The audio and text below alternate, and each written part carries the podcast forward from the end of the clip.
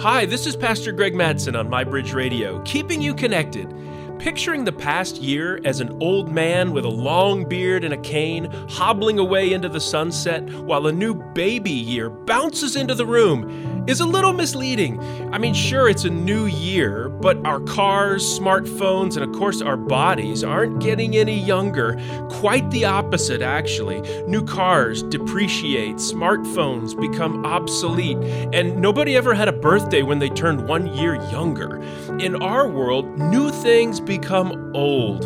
Imagine if we could reverse that and create cars and smartphones that became new, not just updates, but completely new. Imagine birthdays where you got younger.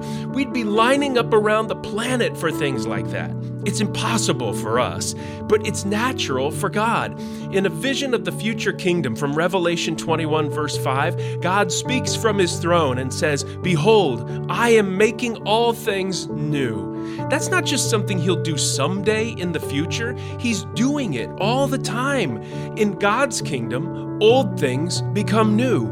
Old hurts can be healed, old habits can be reversed, old beliefs can be rewritten in our minds. Those are two very different kingdoms where you can live this coming year. Choose the new that never gets old. MyBridge Radio, keeping you connected to God, who is making all things new.